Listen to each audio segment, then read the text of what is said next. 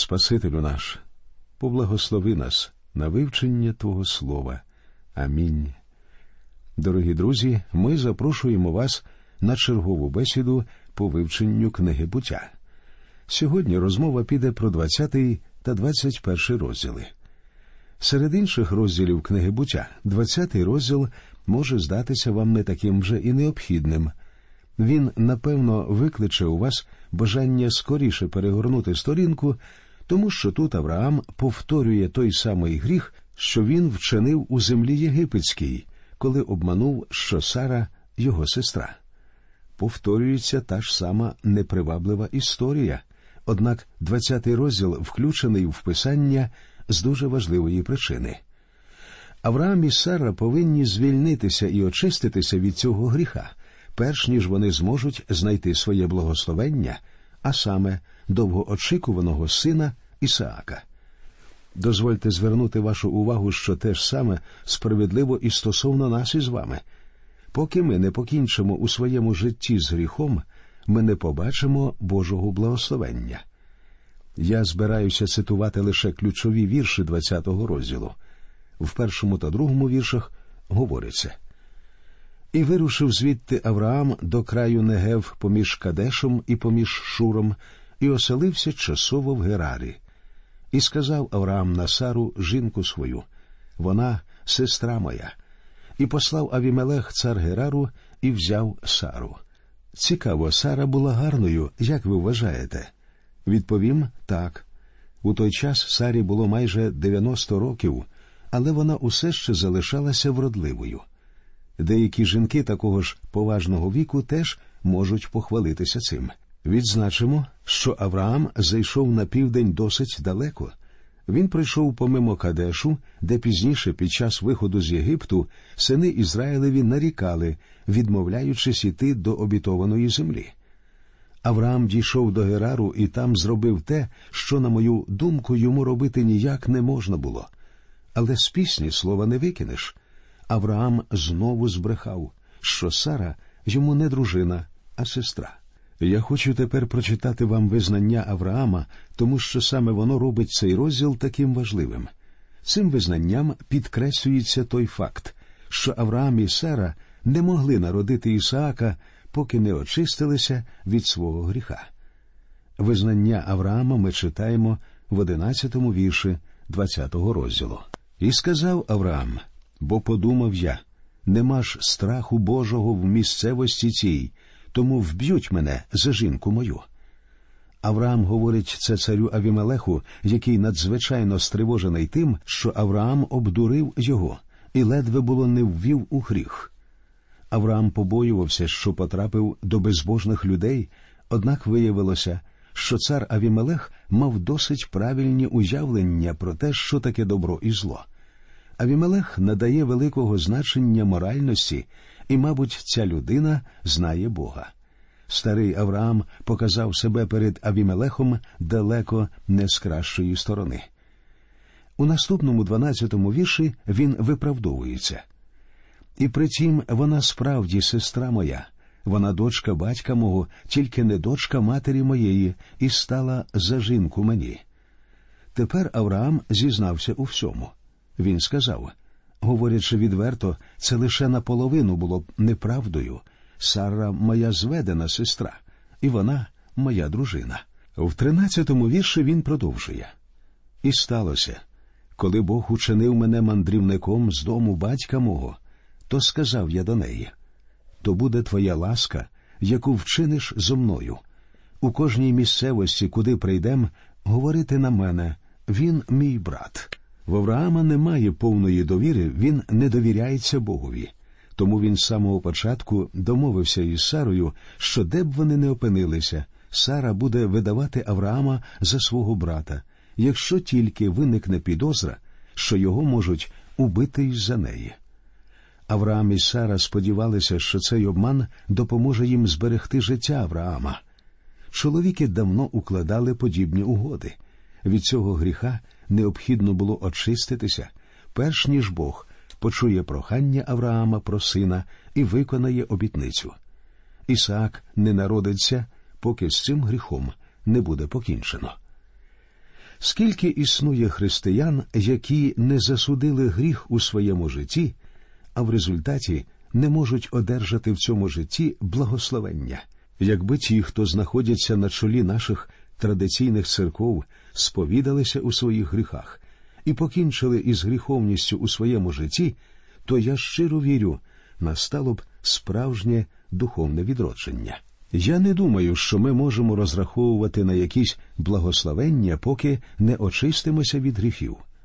Благословення не мають церкви і багато віруючих, тому що вони не покінчили з гріховністю у своєму житті. Таким є повчальний духовний урок, що ми виносимо з 20-го розділу книги буття. А зараз, друзі, ми переходимо до 21-го розділу книги буття, з якого дізнаємося, як народився Ісаак. У першому та другому віршах говориться наступне. А Господь згадав Сару, як сказав був, і вчинив Господь Сарі, як він говорив. І Сара зачала і породила сина Авраамові в старості його на означений час, що про нього сказав йому Бог. Зверніть увагу на розючу подібність двох подій народження Ісаака і народження Христа. Я думаю, що народження Ісаака стало прообразом приходу Христа. Ісаак народився точно в призначений Богом строк. Апостол Павло говорить у четвертому розділі свого послання до Галатів як настало ж виповнення часу, Бог послав свого сина, що родився від жони, та став під законом. Далі у 21 розділі буття з 3 по 7 вірш читаємо. І назвав Авраам ім'я синові своєму, що вродився йому, що Сара йому породила Ісаак. І обрізав Авраам Ісаака, сина свого, коли мав він вісім день, як Бог наказав був йому. А Авраам був віку ста літ, як уродився йому Ісаак, син його. І промовила Сара: Сміх учинив мені Бог. Кожен, хто почує, буде сміятися з мене. І промовила Хто б сказав Авраамові, Сара годує синів, бо вродила я сина в старості його. Тут ми знаходимо кілька чудових істин, на які варто звернути увагу.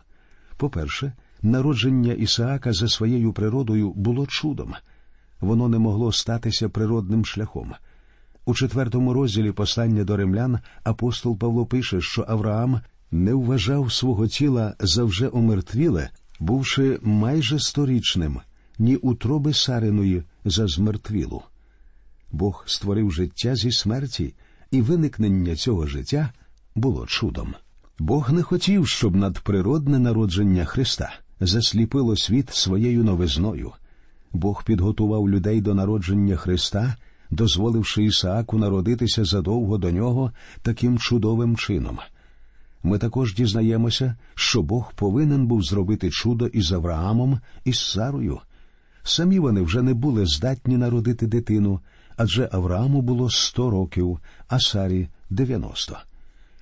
У восьмому вірші ми читаємо І дитина росла, і була відлучена, і справив Авраам велику гостину в день відлучення Ісаака. Маля спочатку харчувалося молоком матері, але настав день, коли пора було відняти його від грудей. Навіть із цього ми можемо винести урок.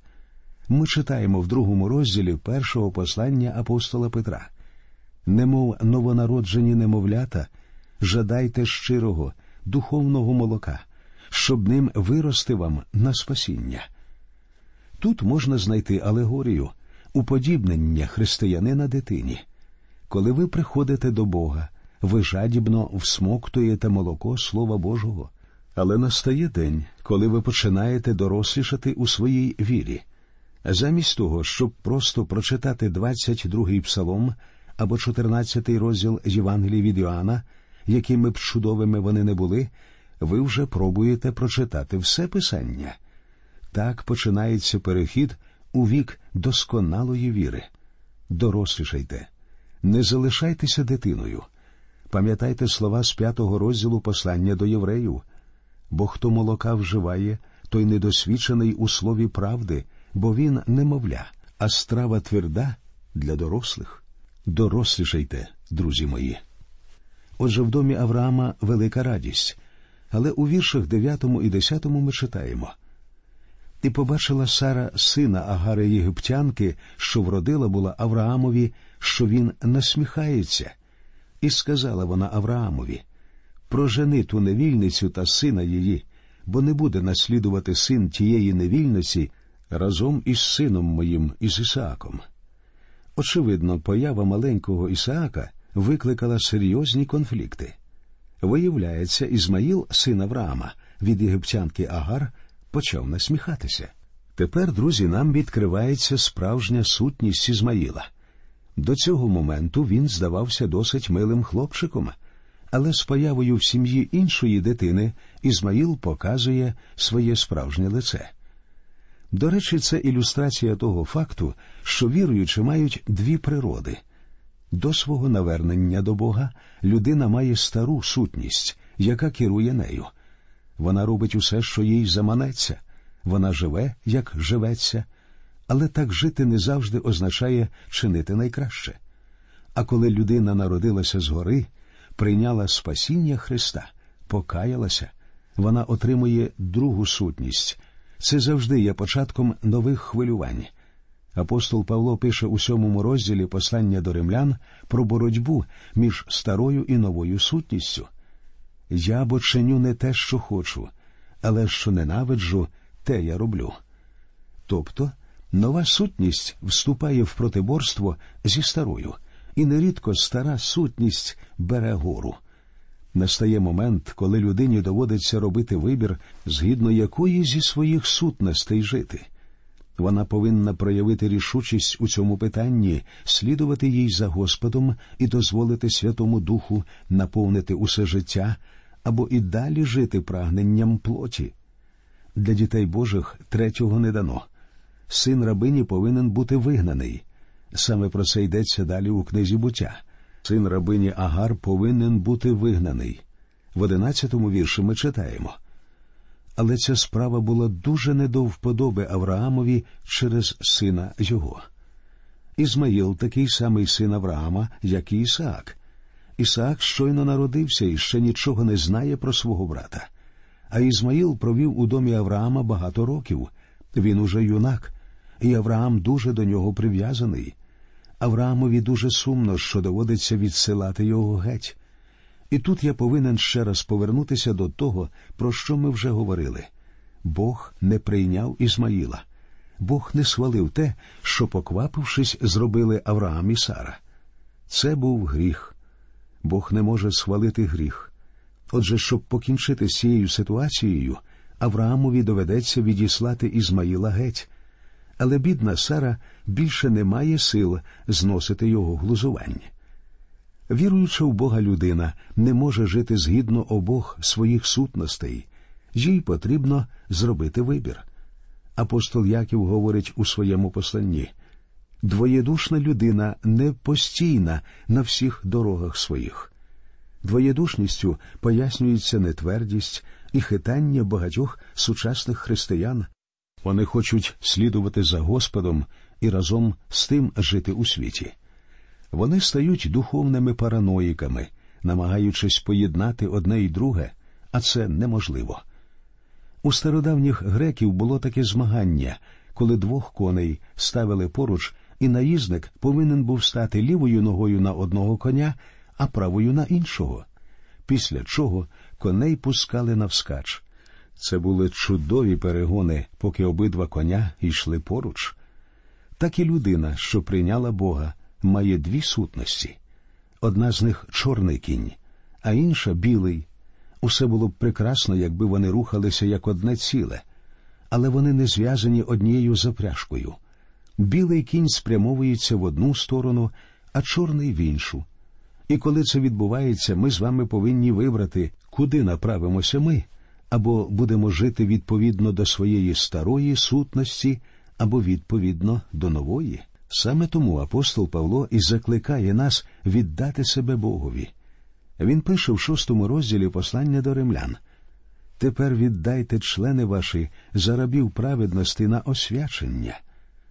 Далі у восьмому розділі послання до римлян апостол Павло говорить те, що неможливе було для закону, у чому він безсилий був тілом, вже може нині звершити Дух Божий. Закон намагався керувати колишньою старою сутністю людини і зазнав поразки. Нині ж Дух Божий, зміцнюючи нову сутність віруючого, може звершити те, що ніколи не вдалося б закону. У цьому розділі починається розкриватися характер Ізмаїла, сина Авраама. Він проявляє сутність, яку пізніше успадкують його нащадки, ворожість і бажання підняти руку на своїх братів. Такий образ цього народу збережеться протягом сторіч. Народження Ісаака, як я вже говорив, передбачає народження Господа Ісуса Христа. Бог не хотів приголомшити людство фактом непорочного зачаття, народженням Божої людини від діви.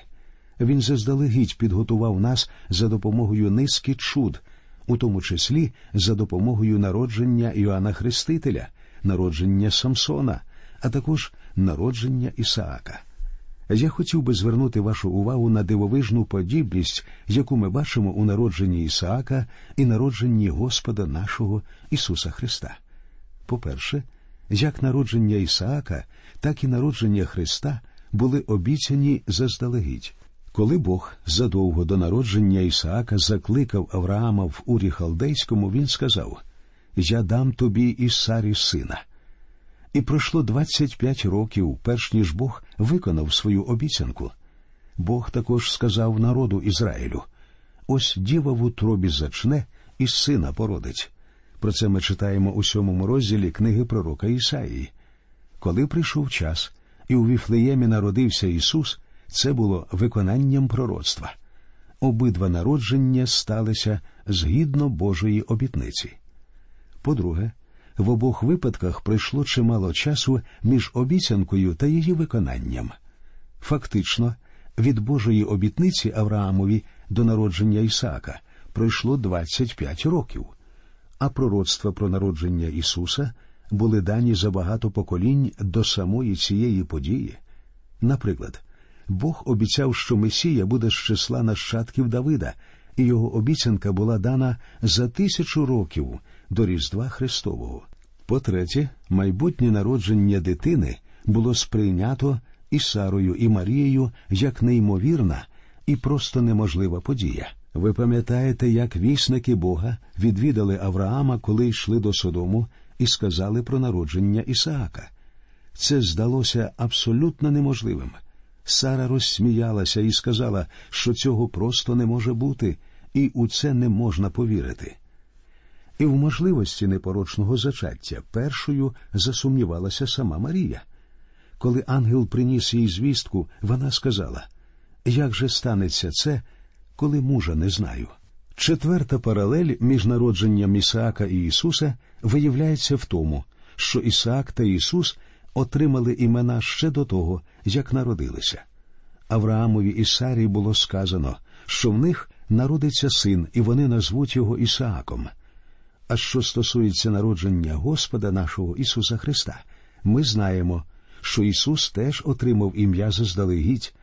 Ангел сказав Йосипу: Ти ж даси йому ймення Ісус, бо спасе він людей своїх від їхніх гріхів. По п'яте, обидва народження відбулися в призначений Богом час. У другому вірші нашого 21-го розділу книги буття говорилося про те, що Сара народила Ісаака в той час, про який говорив Бог. А що стосується народження Христа, послухаємо слова апостола Павла з четвертого розділу послання до Галатів. Як настало ж виповнення часу, Бог послав свого сина, що родився від жони та став під законом. По шосте, обидва ці народження за своєю природою були чудом.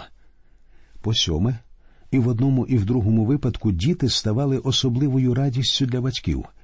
Ми вже чули, що назвав Авраам ім'я синові своєму, що вродився йому, що Сара йому породила Ісаак. А це ім'я означає сміх. Таке ім'я було дано синові Авраама, тому що Авраам розсміявся, коли Бог оголосив, що в нього буде спадкоємець.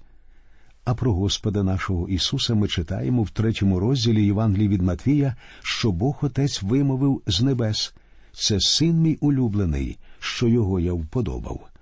Обидва народження принесли радість. По восьме, обидва сина були слухняні своїм батькам, причому готові були навіть умерти. І нарешті, чудове народження Ісаака це передбачення Христового Воскресіння. Ми вже не раз згадували слова апостола Павла з четвертого розділу послання до римлян, що Авраам не вважав свого тіла за вже омертвіле, бувши майже сторічним ні утроби Сариної за змертвілу. Зі смерті народжується життя, а це і є Воскресіння. В особі Ісаака ми зустрічаємо чудовий прообраз Господа нашого Ісуса Христа. На цьому ми закінчуємо нашу бесіду. До нових зустрічей в ефірі, і нехай Господь рясно благословить усіх вас.